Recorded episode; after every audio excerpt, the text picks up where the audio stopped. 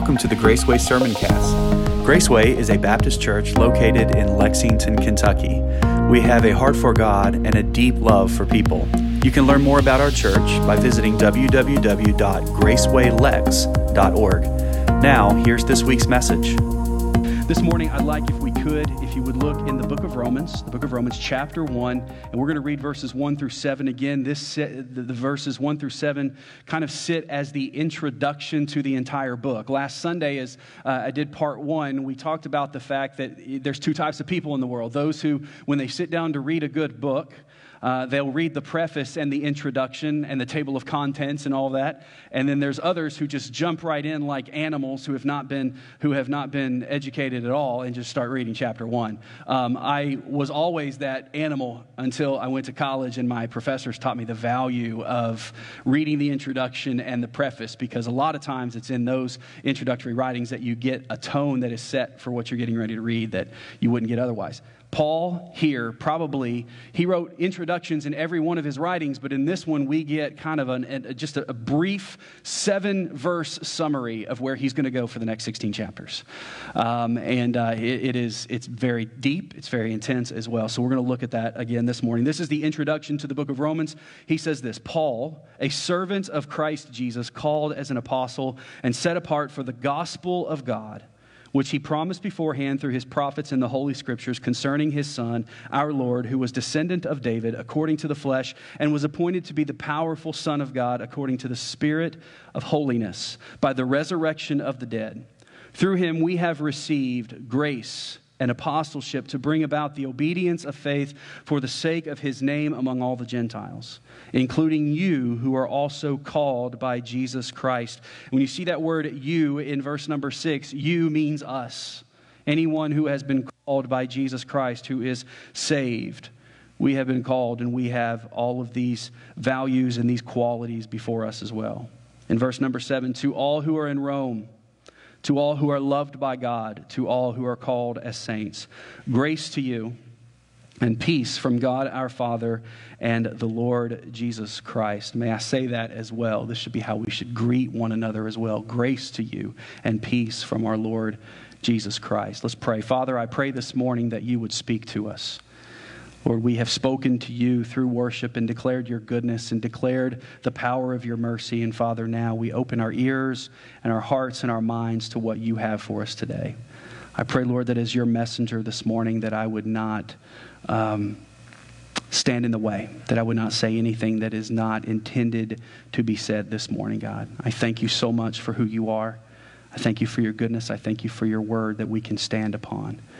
Lord, speak to us now. Do your will. In Jesus' precious name we pray. Amen.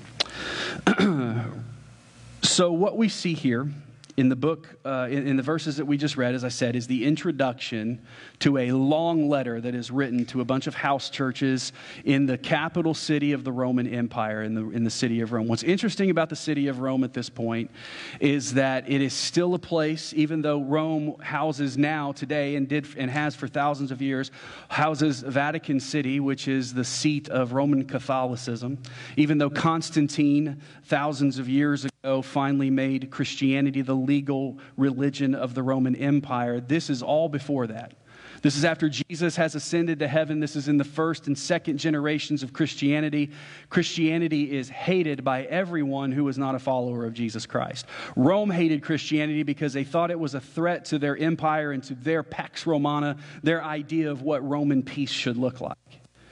The Jews hated Christianity because it flew in the face of everything that the Pharisees had built for hundreds and thousands of years through their arrogance and through. It, it, always ends up this way that when we make religion about religion and when we don't make it about God, it always ends up being about us and how good we are, isn't it?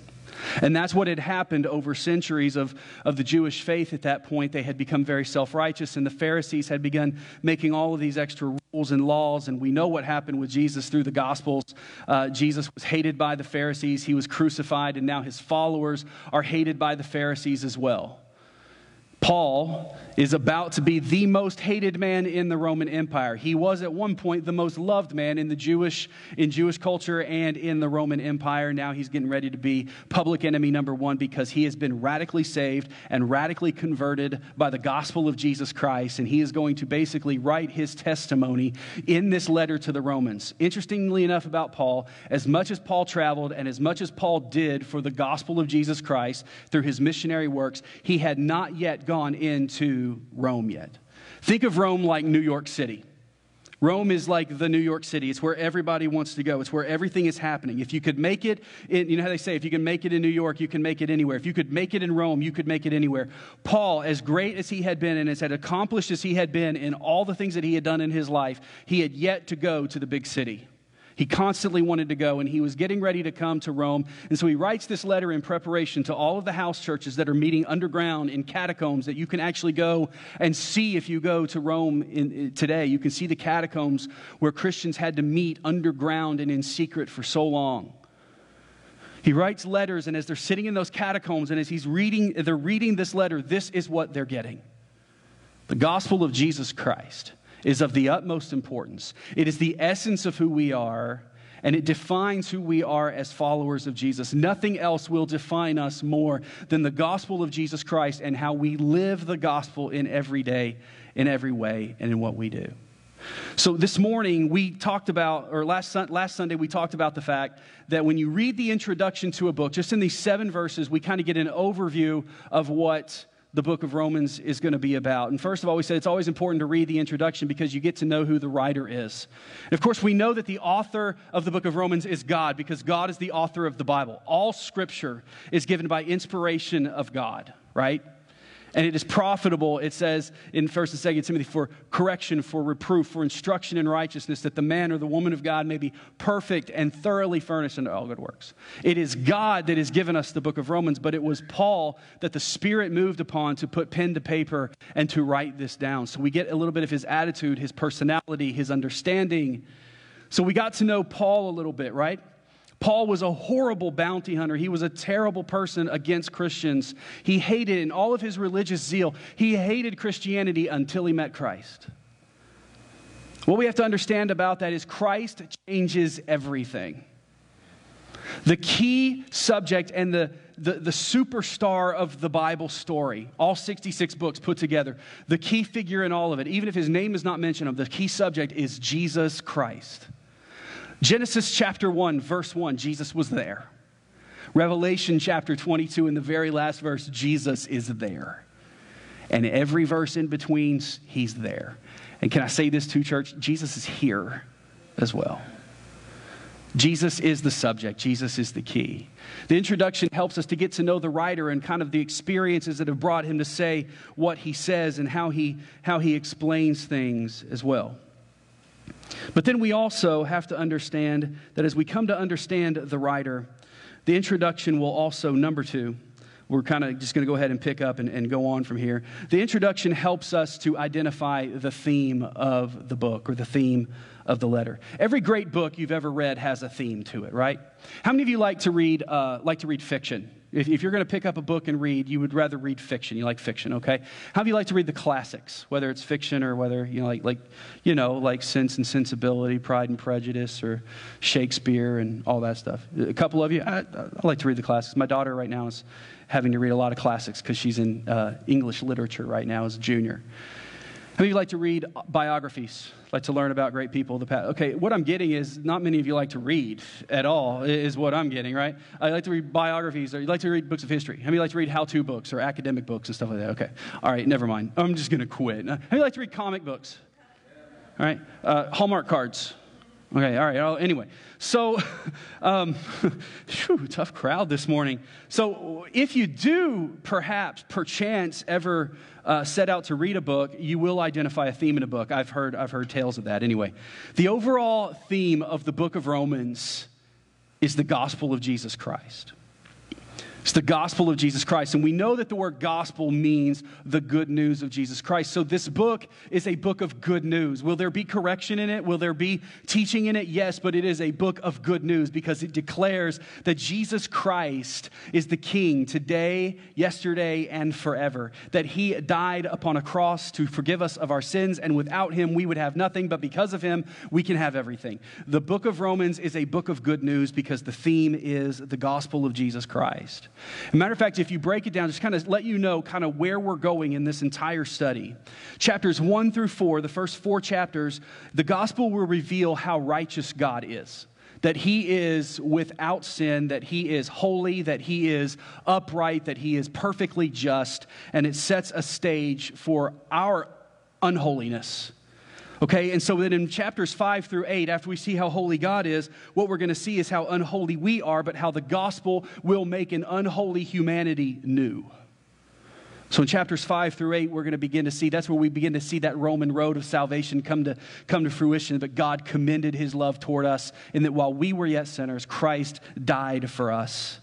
And in chapters 9 through 11, we see that the gospel will fulfill God's promises to Israel that the gospel will fulfill all of God's promises, not only to Israel, but to us as well. And then in chapters 12 through 16, something that is very timely that I believe the church needs today in this hour that we're in, in, in, in, American history, just specific to us, the book of Romans speaks in verses in chapters 12 through 16 how it can unify the church. That the gospel is to be our unifying common ground. Throughout history and throughout the centuries, there have been things that Christians and churches have disagreed over, but one thing we must come to understand is the gospel of Jesus Christ must be foundational. And if we can find agreement in that, then when we get to heaven, that's what we're going to find what we agree on when we get there too. And so that's kind of where we're headed in the book of Romans. But what we have to understand is the gospel is God's great scheme, and it's the Bible's great theme of all history not only the book of Romans, but the entire Bible and also the history of humanity, the gospel is the theme. If you look at it from the perspective of God's throne and what God is doing here in us and through us and through, and through mankind, the gospel is the main theme and it's God's main scheme for us. Look at verses 1 through 2 again. It says, Paul, a servant of Jesus Christ, called as an apostle and set apart for the gospel of God, which he promised beforehand. That passage right there. It is the gospel of God. First of all, it's the scheme of God, right? Because the gospel is God's good news. God is the one who co signed on it with Jesus Christ. He's the one who devised the plan. He's the one who sent his only begotten Son to the cross. So it's God's divine scheme. But secondly, it's something that he had made the theme of all of history. He promised beforehand through his prophets in the Holy Scriptures. All the way back when Adam and Eve sinned, the gospel became known. The very minute that Adam and Eve sinned, and when God began to deal with that, yes, a curse fell upon man. And because of Adam, all, all, man, all mankind dies and inherits that sin nature. But the moment that that curse fell because of man's actions, the mercy and the grace of God came to fruition because of God's love for us. Catch that and don't miss that. Because of our sin, we deserve for God to turn his back. But he didn't turn his back. Matter of fact, he didn't turn his back on us. He turned his back on his son because of how sin had ravaged his son on the cross. He turned his back on his son so he could fully embrace us as we did not deserve it. That's grace, and that's mercy, and that's the gospel of God. The gospel is God's great scheme, and it is great theme as well. God was ready to go the moment sin entered into the world with redemption's plan. It shows us God's great mercy, his grace, grace and his love. It shows us his desire to redeem us and it shows us the importance of the gospel for all of time. 2 Peter chapter 3 verse 9 says this. The Lord will not delay his promise as some may understand delay, but he is patient with us, not wanting any to perish, but for all to come to repentance.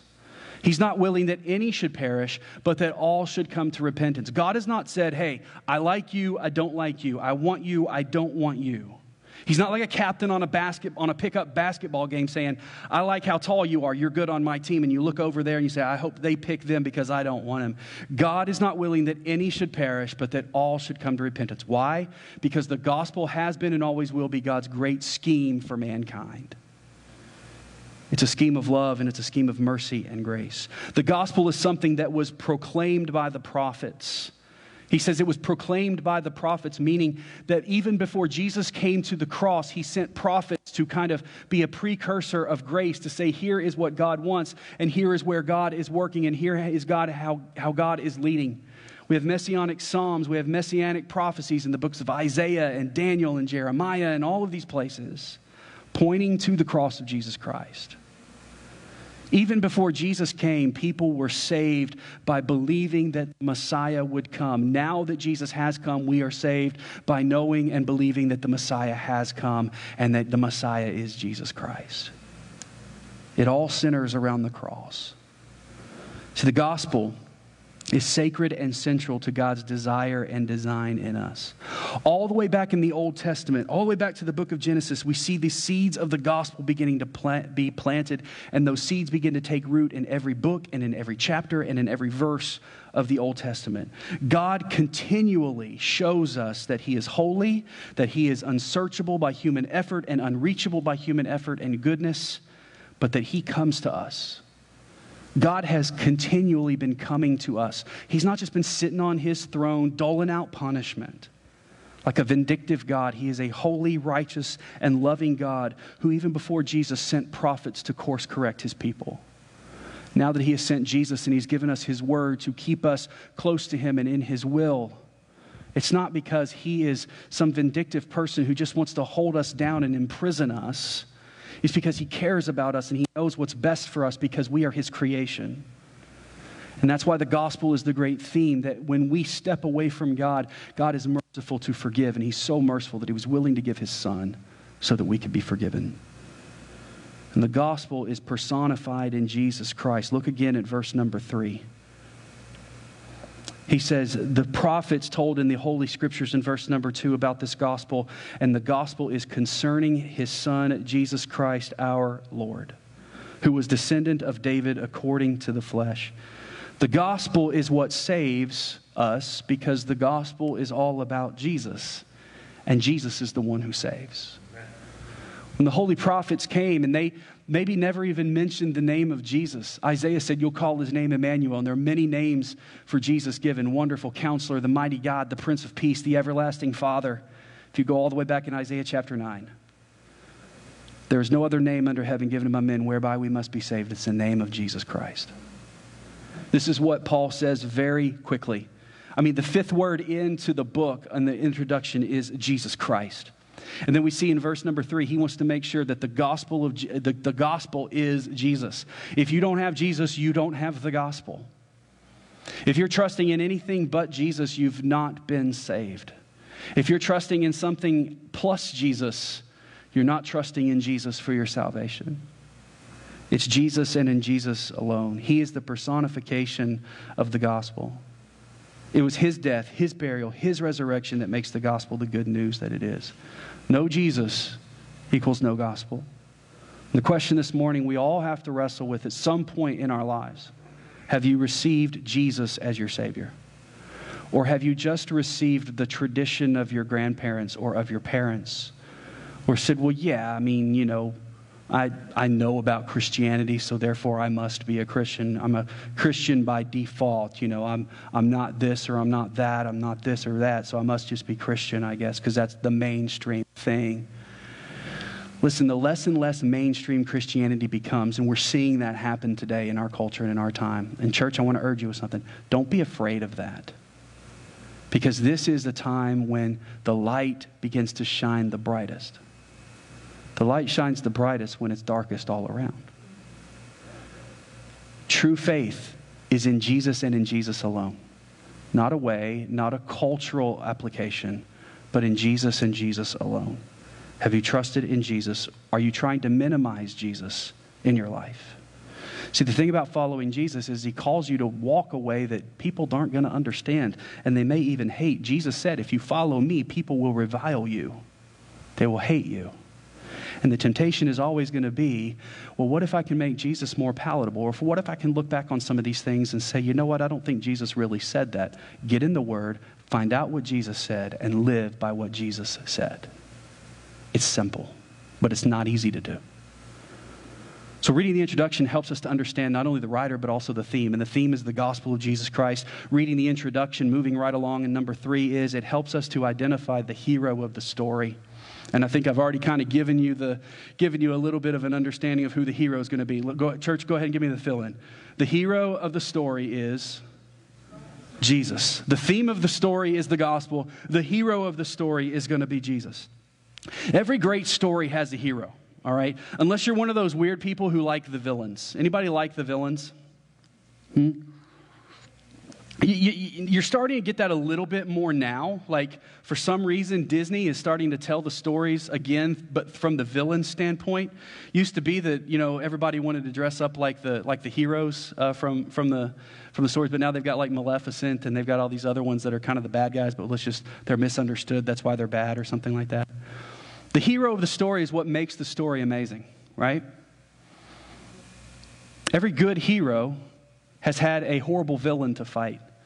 And not only did our hero fight a villain that was the worst villain of all, he defeated the villain. And the thing about it is, is the villain knows that the biggest defeat is still yet to come. It's still yet to come. Reading the introduction helps us to identify the hero. Why is Jesus so heroic? That's the question we have to ask. Why is Jesus such a big deal? I've thought about this before. Just because I'm a just because I'm a, I'm a, pastor doesn't mean I don't have doubts and I don't struggle sometimes with my faith. And so I've, I've asked this question before Why is Jesus such a big deal? Why is he such a hero? What is it that makes him have this staying power through thousands of years? First of all, the Bible tells us that Jesus is heroic because he's the Son of God. He's heroic because of his bloodline. Every good hero always has like this special bloodline about them. They got something within them that just makes them special. Jesus is the hero. Every good hero has a great backstory, and being the son of God makes you makes you have a pretty good backstory, right? It gives you an eternal backstory. Like I said back in Genesis chapter 1, in the beginning was God, right?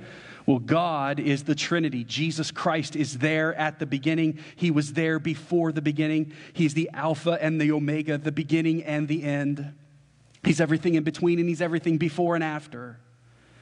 Jesus has a great backstory, but he has an even better front future story as well. And we're part of that story because of the gospel. You get it? We're part of that story because of the gospel. Here's what it says in Romans chapter 1 verse 3 again. He says, "The gospel concerns his son Jesus Christ our Lord, who was a descendant of David according to the flesh. As the son of God, Jesus is the prince of peace." He's the light of heaven and the only Son of God. Colossians says that it pleased the Father that all the fullness of God should dwell in Jesus Christ, even the fullness of his wrath against sin, which when Jesus was on the cross. See, Jesus is the Son of God. That's a great backstory. He's got the pedigree to be the hero. The second thing is, Jesus is our Lord who we serve. He's our Lord who we serve. And He's not a cruel master, He is a benevolent master. He's a benevolent Lord. A lot of heroes through, through, through literature in the past has been someone who frees the captive or who sets the slave free. Jesus sets us free through his blood and through his redemption. You see, but when He sets us free, He sets us up with a new purpose to serve Him. And we are bought with a price to serve Him in freedom and in liberty and by loving one another and by loving the world around us. See, every servant has a master. Paul declared that Jesus was to be his Lord. Slaves were bought and sold by their masters. Jesus is the master who purchases us for the, pur- for the purpose of setting us free. He purchased us not because he has a whole lot of money and discretionary income to do something with. He paid for us with his blood, he paid for us with his life. He is a master who gave everything. So we who deserve nothing could have him. He's the Lord who we serve. He's also, the Bible says, he's David's descendant, which means he's the fulfillment of prophecy. Why would he put in here that he is the descendant of David according to the flesh? Because Paul is not just writing to the Gentiles in Rome, but also to the Jews who were living in Rome as well. At this point in history, the, uh, the Jews, all of them had been expelled by a previous emperor for years. Now they were allowed to come back under a new emperor. And so the church, and we'll see this later on in the book of Romans, the church is beginning to unite again culturally from Jewish people and Gentile people. And so he puts in here he's a descendant of the David because it triggers in that Jewish believer, he's the one the prophets foretold. What we have to understand is this Jesus is God's son. He is everything. He is foundational to everything. People sometimes look at Christians and say, Man, you try to insert scripture and you try to insert the gospel into everything. Yeah, because we're dumb enough, and I say dumb with air quotes. We're dumb enough to believe that if Jesus is everything for my eternity, he's also everything for my present. That also lays on us a very important responsibility that we don't inject Jesus in a way he doesn't need to be injected. He's David's descendant. David, and, and this is beautiful. Why did he note that Jesus was a descendant of David? Because the Jewish people loved them some David, man. They loved them some King David. They loved the Psalms. They loved uh, all these stories that they had, but also because it was the fulfillment of the prophecy that the Messiah would come through the line of David. See, David was the replacement that God gave Israel for their mistake in choosing Saul to be their king first, who didn't follow God. David was God's redeeming of a nation who had not sought him out when they chose a king. Jesus is God's redemption for us when we turned our back on God. You see how that works? David, or Jesus as a descendant of David, David and, and the whole fact of how he became a king is very, it, it, kind of it kind of mimics the way God gives us Jesus. Jesus is also powerful to defeat sin and bring death. Here's what makes Jesus heroic. No hero becomes a hero without a great battle, right? You don't become a hero without a great confrontation. Jesus is powerful to defeat sin and bring death to death. Look what it says in verse number four.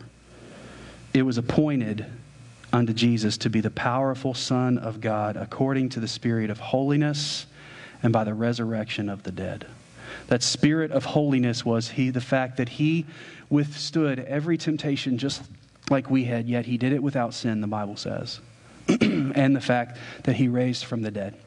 He paid the penalty of death for us, and he rose from the dead. How much more heroic can you get than to die and then come back to life and defeat death? And not only defeat death, but give everlasting life to anyone who would follow him. He holds the keys to eternal life. That's our hero. That's the hero that we look at. The theme being the gospel, the hero being Jesus Christ. Every hero is strong, and sometimes it manifests itself by physical strength, by mental strength, or by strength of character. And here, Jesus manifests it in every way. Physically or mentally, he was able to endure the temptation of Satan after 40 days of no food on the mountain. He was able to go toe to toe and spar with the most learned Pharisees and scholars and leave them scratching their heads with how much he knew. What else do you expect from someone who's omniscient, though? Right? He went toe to toe with Satan and his temptations and defeated him. He went toe to toe with the temptations and with the, the embattlements from the Pharisees who continually tried to trip him up and catch him. And they never could because he's omniscient. Physically, he was a hero. He was a carpenter before the days of Kubota and Milwaukee chainsaws, man. He was out there felling trees with an axe that he probably grinded down himself and he was stripping bark off. Jesus wasn't some namby pamby little, like, you know, demasculated person. The dude was ripped because he was ripping wood all the time. Physically, he was strong. After withstanding 39 lashes with the cat of nine tails, he then still had the physical strength to carry a wooden cross almost entirely up the hill of Calvary. And then he withstood, after that, he withstood the pain of nails being driven through his hands and his feet, and he hung on a cross for hours, clinging to life and breath, before finally succumbing to the forces of being a man. Jesus was physically our hero as well. But what do you expect of someone who's omnipotent?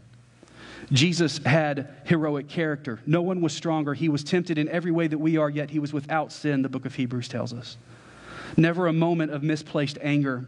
Never one vile or sinful thought, even in his mind. Not one harmful or hurtful word was ever spoken that was not constructive to the glory of God. Never uttered a lie, not even a white lie, not once. He had character and integrity that was unmatched. But his greatest demonstration of power was when he conquered death in the grave. This is our hero. This is Jesus. This is the one that we sometimes take his name in vain or sometimes make him our little mascot or we sometimes joke about him or try to make him punchlines. Jesus is not a punchline, he's not a mascot, he's the Lord and Savior Jesus Christ. He's our hero. It sounds odd to say Jesus is my hero. It may seem old school. It may seem zealous. It may not seem enlightened enough. But let me ask you this if Jesus isn't going to be your hero, who else qualifies? Who else qualifies to be our hero? Who qualifies to be the hero of the church? Right? There's a lot of fake heroes out there. And, and I'll be honest, when we go through seasons and we go through things and we begin to look at other, other things and other people like they're our heroes preachers, politicians, political parties, movements, lobbyist groups, authors. Jesus is the hero of the church. He's not taking applications for any other. He's our hero. And then, fourth, this morning, and, and finally, Reading the introduction identifies the writer, it identifies the theme, it identifies the hero, but it also helps us to identify the message and the mission. In the introduction to this book, in the first seven verses, Paul gives us the message of the book, and he also gives us the mission. See, the greatest works of literature carry with it a message that seems to be trans, transcendent above their generations. This is why we still read Shakespeare today. This is why we still read the works of Charles Dickens or somebody else that we this is how works become classics because they carry with them messages that just don't seem to sit for the day but they are applied to generations beyond and they become beloved and they teach lessons that we all need to have. The greatest works of literature also have the ability to also ignite causes or movements which endure for generations. And not always in a good way. There are works of, of, uh, of literature that don't always ignite the proper causes, not holy causes either. The book of Romans both has a message and a mission, a mission that endures for eternity. The book of Romans and the Word of God carries with it the message of the gospel and the mission of seeing the world saved by the gospel. Here's the message that Jesus gives life through resurrection and through grace. The message of the book of Romans is that we are dead. Jesus gives us life through resurrection and grace. Here's what it says in verse number five as we look back in our text again. Through him we have received grace and apostleship to bring about the obedience of faith for the sake of his name among all the Gentiles. Here's the gospel plain and simple for us. You and I are not enough. You and I are not enough. If we took all of the financial assets in our church and in every home budget in our of members of our church, if we took all of the collective education, if we took all of the collective experience, if we took all of the collective heritage from each family that we've come from and the history that our families have lived, if we took all of that and stacked it together into one superhuman person, it still would fall short of what we need to stand before God. If we were to go beyond our church and to take every Christian around the world and put us all together, all of our education, all of our assets, all of our power, all of everything, it still falls short. We're not enough. We're not enough. King Saul, he was the greatest in all Israel, head and shoulders above everyone else. He wasn't enough. If Saul wasn't enough, you and I aren't enough. Saul of Tarsus, wealthy, highly educated, equally Jewish, equally Roman, Pharisee among the Pharisees, he wasn't enough. If he wasn't enough, you and I aren't enough. David, the man after God's own heart, chosen by God to be king, if he wasn't enough, you and I aren't enough. We're not enough. We are still dead in our trespasses and sins, but Jesus is more than enough. And because of his grace and his mercy and what he did upon the cross, and because of the gospel of Jesus Christ, he will make us enough. He gives us his righteousness and he helps us to stand before God. as his child. He gives life to the dead through resurrection. He says, through him, through Jesus Christ, it says in verse number five, we have received grace. Look again at verses 5 through 6 because God gives us not just grace, but He gives us purpose through this thing that Paul calls apostleship. We don't use that word a whole lot in our Baptist tradition, but what it basically means is I've been called something for a purpose. He gives us a purpose through apostleship called and sent out to bear testimony. Through the power of the gospel, Jesus calls out to us just like he did to Saul of Tarsus on the road to Damascus. And he says, and here's what the gospel tells us the gospel tells us we're not enough, but Jesus will make us enough. Now, what are you going to do with your life once he makes you enough? You can't go on just living your life for nothing after you've been given everything. You just can't do that. This is why we look sometimes at celebrities or, or people who are rich and say they're so entitled because all they do is they use their wealth just for themselves, and not everyone does. But with great giftedness comes great responsibility in church. If we know Jesus Christ, if He is the hero, if the gospel is the theme, we owe the gospel of the hero to a world who doesn't know Him. That's our purpose. Jesus gives us purpose, purpose. And the question is, are we living that purpose? We're called out as apostles. We're called out to evangelize the lost. And then look at what it says in verses number six and seven. Including you, who are also called by Jesus Christ. Paul says, I was called by Jesus on the road to Damascus. If you are a child of God, if you are a member of his church, you are called as well. And I ask you this when were you called? Where were you called? Do you remember? Because here's what he does the church is loved by God. We are loved by God, church. There may come a day when it doesn't seem like the church is loved by anyone, but remember this you may be hated by everyone, but you will always be loved by God. Always. The church is loved by God and called as saints. That word saints comes from the Greek hagios, means to be holy, to be set apart, and to be chosen. As the church, we have to understand where we do stand. We stand called by Jesus to salvation and discipleship. Jesus said, Come to me, all who are weary and are burdened, and I'll give you rest. We stand called by Jesus. We stand loved by God so much that He would give His only Son so we could have eternal life. But God commended or demonstrated or gave His love to us, and that while we were sinners, Christ died for us, Romans chapter 5 says. We stand called as saints, holy and chosen by God for a holy purpose. All of this is possible not because of us, not because of me, not because of you, but because God has chosen to allow it to be so. We don't deserve it. None of us are enough. But God says, My son saving you will be enough. All of this is possible because of the gospel. We're seven verses into this book. Seven verses in. I'm telling you, it's going to be changing, it's going to be radical. And I mean by that, it's going to turn us on our head sometimes. Because the gospel is everything. The theme, our theme, our theme should be the gospel. Our hero should be Jesus. And our purpose should be seeing other people come to know Jesus the overall, the overall message of this book is pretty much the overall message statement of the church.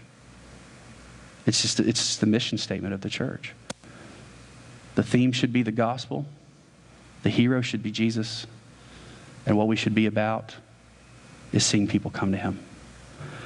As we bow our head and as we close our eyes this morning, my question is this morning what is your response to this great gospel? Will we respond like so many who mark the landscape of Christian history, like last week when I mentioned Martin Luther and St. Augustine and all these people through history who have looked in this book alone, the book of Romans, and found Jesus Christ to be their Savior? What's your response to the gospel of Jesus Christ? Will you come to Him or will you reject Him? You say, I've been saved. That's great. What's your daily response to the gospel? How are you living in light of the gospel of Jesus Christ? As you read this story, you find out that there's a great message, man. It's written by somebody who has experience in the power of the gospel because it completely changed Paul's life. Completely changed him from being Saul of Tarsus to being Paul the missionary. Written by someone who knows what he's talking about, right? Who knows the theme of everything is the gospel of Jesus Christ. That if you live this life and you get everything this world has to offer, but you miss the gospel, you have a horrible eternity in front of you who finds a hero named Jesus Christ, who doesn't seem like a hero that everybody else would look like, who said, turn the other cheek, who said, to love, even though he had all power, he still loved and he submitted to things so that he could bring us grace and mercy. How are we living our daily life? How do we respond to that? And here's the biggest question Have you read yourself into the story? You know how when you read a great book, you just get lost in it? I've done this before. If I've read a great book, and I'll, if I've read it right before bed and I start to go to sleep, and I'll dream that I'm in the story. When was the last time that you've read yourself into the story of Scripture? That you read this book and realized that it's not just a tale of a bunch of people that lived a long time ago, but it is a tale of you and me today, too. Have you read yourself into the story yet? Have you trusted Christ as your Savior? This is how you read yourself into the story. You trust Jesus. So, have you trusted Christ? If you're worshiping virtually with us this morning, if you have not trusted Christ today, He wants you to be in the story. If you don't know Him, come to Him today. If you're in here this morning today, come talk to me. Come talk to Brother Jason at the back. Talk to somebody today. If you're struggling with faith, if you have questions, whatever it may be.